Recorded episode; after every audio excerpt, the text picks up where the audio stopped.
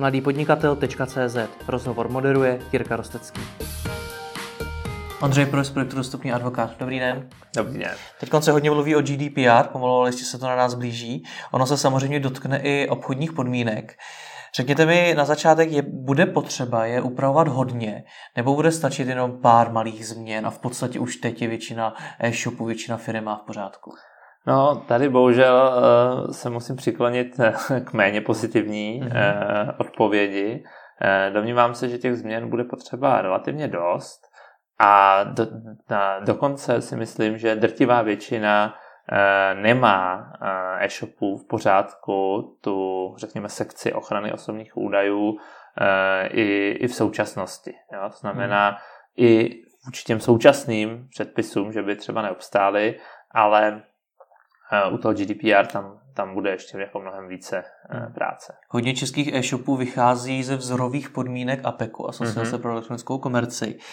Do, viděl jste je někdy? Setkal jste se s nimi? Uh, ano, samozřejmě, samozřejmě. A bude do nich potřeba hodně zasahovat? No, já předpokládám, že oni sami uh, už, už připravují jako úpravy, které by reagovaly na to GDPR, protože vlastně ten, ten základní uh, vzkaz, řekněme, nebo hmm. message, jak se, jak se říká, je ten, že vlastně v těch klasických obchodních podmínkách byste v tom novém rámci podle GDPR neměli vůbec ty uh, osobní údaje upravovat. Jo? Že by to mělo stát mimo ty obchodní podmínky. Jo? To znamená, že už to nepůjde uh, vyřešit, řekněme, všechno v jednom dokumentu, který někde bude vyset na webu, vy, vy ho tam ještě ideálně, že jo, nepřímo nějak odškrtnete a tohle prostě nebude stačit.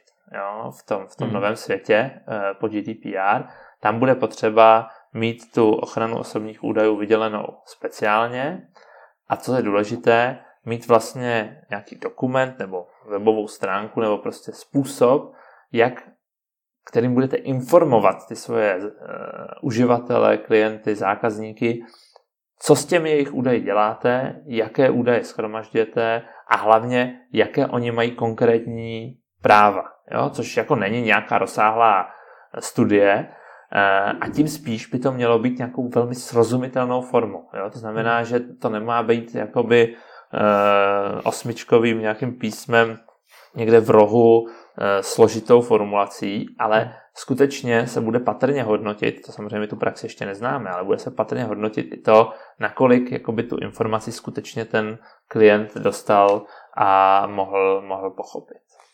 No a jak to tedy má vypadat v praxi? Protože zatím to zní tak, že když třeba nakupuju na e-shopu a vyplňuji tam ty svoje údaje, tak odškrtnu to tlačítko souhlasím s obchodními podmínkami, což někam odkazuje, nikdo na to nekliká, nikdo to nečte. A teď to vypadá tak, že tam přidám teda ještě jedno políčko, souhlasím se zpracováním osobních údajů nebo něco takového, co zase někam bude odkazovat. A bude no. to tatáž podoba alá smlouva, jako jsou ty obchodní podmínky. Tak jednak by mělo platit, eh, že ten souhlas skutečně, pokud bude potřeba, jo, hmm. no samozřejmě u některých eh, údajů eh, vlastně ten souhlas jako výslovný, nějaký externí úkon není potřeba, to se taky zase zbytečně děsí někteří, někteří podnikatele. Ale pokud ten souhlas je potřeba, tak skutečně to nebude moc být jako součástí nějakých obchodních podmínek, ještě třeba Eh, vlastně nějakou neaktivní formou, bude se dávat důraz na to, aby skutečně ten člověk aktivně zaškrtnul to políčko, ano, sou, souhlasím. Hmm. A samozřejmě jinak ten princip ale bude eh, relativně podobný, jo? protože ono to ani jinak udělat v zásadě nejde. To znamená, že tam bude ta možnost seznámit se uh, s, těmi, s těmi informacemi, ale bude opravdu dostupná. Jo? To znamená, nebude to někde v paragrafu 37e e, obchodních podmínek na 45. straně e, v pdf které prostě se vám neotvírá a tak dále. Jo? Takže hmm. hodnotit patrně se bude i tady ta jakoby cesta k tomu, to, té informaci. A to, co je důležité, to, co si málo kdo dneska uvědomuje, je, že úřad samozřejmě tu praxi bude teprve postupně vytvářet a nebude samozřejmě chodit eh, na nějaké namátkové kontroly do, do malých eh, e-shopů.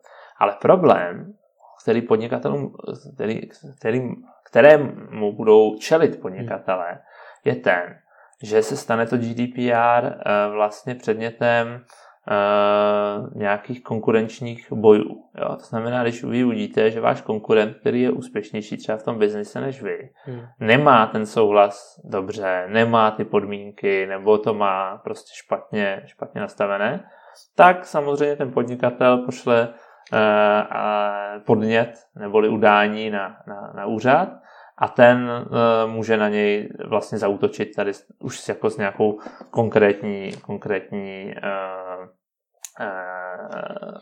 konkrétní prostě sumou údajů, kterou oni takhle získá a vlastně může to být tím pádem nástroj konkurenčního boje velmi, velmi nepříjemný. No a když se tohleto stane, tak okamžitě už přijde pokuta, nebo jak, jak se postupuje dál, tam když tam samozřejmě, něco špatně? Tam samozřejmě je nějaké řízení, to není jako, že hned dostanete eh, pokutu, ale uh, ty pokuty tady jsou nastaveny velmi drakonicky. Jo? To znamená, to, to nařízení počítá s pokutou až do výše 20 milionů euro a nebo dokonce 4% z obratu vlastně toho, toho podnikatele. Ono to je samozřejmě cíleno, aby se to mohlo dotknout těch největších korporací, proti kterým je to vlastně vytvořeno, jako je Facebook, že jo, Google. Na druhou stránku ale není nelegální, aby ten úřad tu pokutu 20 milionů euro dal i živnostníkovi. No, v zásadě to není nelegální, přesně tak. Jo. Jako samozřejmě v praxi dneska jsme měli tu 10 milionovou pokutu vlastně hmm. podle současné úpravy a taky ty, ten úřad samozřejmě dává tu pokutu mnohem nižší, eh, ale kdyby třeba to problém byl opakovaný, kdybyste ty údaje vlastně vůbec neřešili. Eh, v potoce potom se našla kartotéka eh, s pacienty s, že s nějakými hmm. úplně citlivými údaji, tak tam potom je na místě skutečně jako vysoká pokuta. Byť by třeba ten škůdce tady byl nějaký doktor jako jednotlivec, že jo, který vlastně nemá ten rozpočet nějaký, nějaký velký. No nicméně zpátky k té otázce, pokud mě takhle konkurence lidově řečeno napráší tomu úřadu, tak eh, mi jako opravdu může velmi rychle hrozit vysoká pokuta, nebo ten úřad první řekne, hele, máte to špatně, opravte to do nějaké doby, když to neuděláte, pak vám hrozí hmm. pokuta. Ano, eh, my samozřejmě nevíme, jaká ta praxe bude, protože to hmm. teprve začíná vlastně v květnu tohoto roku, eh, že my nevíme, jak ten úřad bude přesně postupovat, hmm. ale je relativně pravděpodobné, že se to neobejde bez pokuty hned v tom prvním, uh, řekněme, sledu. Jo? Hmm. Ta pokuta patrně bude relativně nízká, když je to nějaký první prohřešek, záleží samozřejmě na té jeho vážnosti, důsledcích pro ty Eh, zákazníky. Hmm. Eh, nejhorší by bylo, kdyby ten útok byl koordinován třeba i s nějakými zákazníky, kteří si budou, třeba to budou nějaký mystery shopping, eh, hmm. že jo, lidi dostrčený, ale to vy hmm. už jako ne, neprokážete, nezjistíte a ty si budou stěžovat, že neměli možnost odvolat třeba ten Eh, souhlas, že nevěděli, na jak dlouho dávají a takové ty, ty, ty hmm. klasické eh, povinnosti. A pak samozřejmě nezbyde nic tomu úřadu, než, než nějakou pokutu patrně dát hned, hned na, na první pokus. Už jste zmínil ten květen, takže do května je tohle všechno potřeba udělat? V zásadě ano, 25. května vlastně hmm. ta nová úprava vstupuje v život. Kolik času to je, zajímá mě, protože to je, to je věc, kterou řeší primárně právníci. Bude to vyžadovat i pravděpodobně zásah do toho webu, to znamená třeba i vývojáři, hmm. designéři a tak podobně. Dneska je březen, Máme dostatek času, nebo už je potřeba to dávno řešit? Já myslím, že máme relativně dost času ještě, ale už bychom to měli začít řešit. Takže vlastně taková eh, poměrně kontradiktorní odpověď. Ale eh, ono nelze říct, jakoby, jak dlouho to přesně trvá, ta implementace, protože přesně jak eh, vy jste naznačil, Jednak záleží na tom konkrétním subjektu, jak je rozsáhlé to zpracování u něj, jaké má databáze, jaké má právě ty podmínky a tak dále, jak je taky e, akční potom v tom provádění na tom, na tom web, jo, někdy má člověk programátora, který funguje, eh, že za týden je to hotové, někdo hmm. má programátora, který mu trvá dva měsíce, než změní jedno slovo že jo, hmm. na webu.